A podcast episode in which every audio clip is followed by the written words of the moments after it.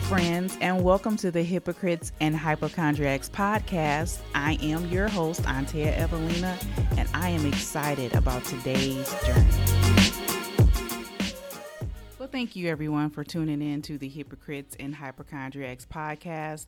I pray that everybody is staying well, that everybody is staying inside, and everybody is staying motivated. I hope you had an opportunity to check out our previous episodes, our bonus episodes, because I really believe that it was some great content to keep you motivated in this season and also to help you share your fruit.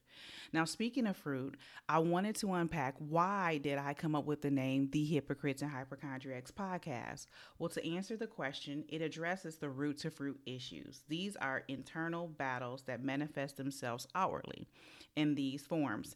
An outward projection is a hypocrite. An inward projection is a hypochondriac, all rooted in self-identity. Thus, the name Hypocrites and Hypochondriacs podcast. Now, every episode, we will unpack root to fruit issues. Amen. All right. Well, a scripture reference that can wrap all that up is in Romans 12 2. It says, Let God transform you into a new person, changing the way you think. And that all happens from the inside out. So, the subject at hand is self identity. And in order to address self identity, we must start at the beginning, the point in time at which something starts. So, we talked about Eden in the previous episode. We talked about sharing your fruit in the previous episode. Now, if you have not listened to our previous episode entitled Reset, I encourage you to go back and listen as it will give you context for where we are headed. Now, this is a journey and we are unpacking it one episode at a time. So I would hope that you would consider subscribing so you can navigate along with us. I do want to start off with a scripture in Deuteronomy 31 8, where it says, Do not be afraid or discouraged, for the Lord will personally go ahead of you.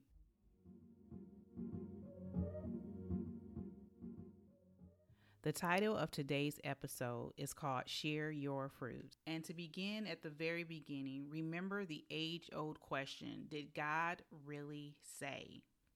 See, we cannot allow outside influences to throw our identity into question. The circumstances of life comes against our knowledge. They cannot take our knowledge though. They only can oppose it. We have a choice to give them permission. Knowledge dwells on the inside of us, and through life experiences, our knowledge becomes perfect. As we win in the battlefield of the mind, opposition may appear on the outside, but we process it on the inside. See, we practice perfection. When we know, we still have to press past outside influences that look differently than what we know to be true. Well, follow me to 2 Corinthians chapter 5 verses 17 through 20 in the Living Bible translation. It says, God is reconciling people to himself, not counting their sin against them. Paul implores everyone to be reconciled to God in this way through faith in Christ, then in turn be ministers of reconciliation. We are ambassadors. We are to be ministers of reconciliation. We are to restore a lost and dying world back to Jesus. We have purpose for the benefit of others. Our lives are supposed to be a life that is poured out for the benefit of others.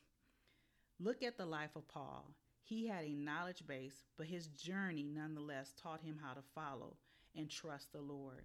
Even those that he chose to share his fruit with opposed him. If you look at 2 Corinthians chapter 10, the title of this particular scripture passage says Paul's defense of his ministry. And if you do a study on it, you'll learn that these were people who were believers. So you have to understand that it is going to be challenging to share your fruit.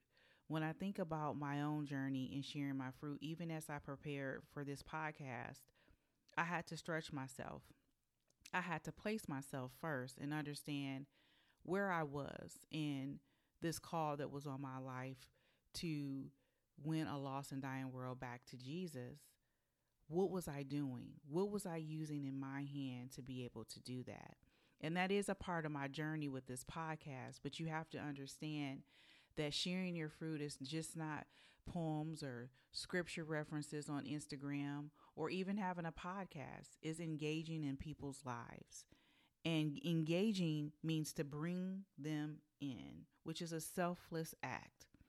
And sharing your fruit can be inconvenient, but it's necessary. And how we start is we have to do a pulse check on our current relationships because remember, everything happens from the inside out your Jerusalem, your Judea, Samaria, and then the uttermost parts of the earth.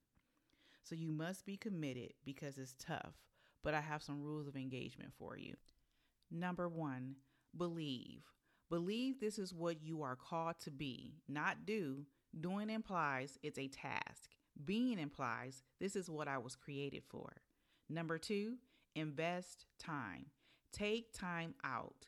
You either spend time or you invest it. Number three, pour into. Empower, encourage, and motivate. It's catching and it causes duplication. Number four, be positive. Steward your environment. A positive environment cultivates growth.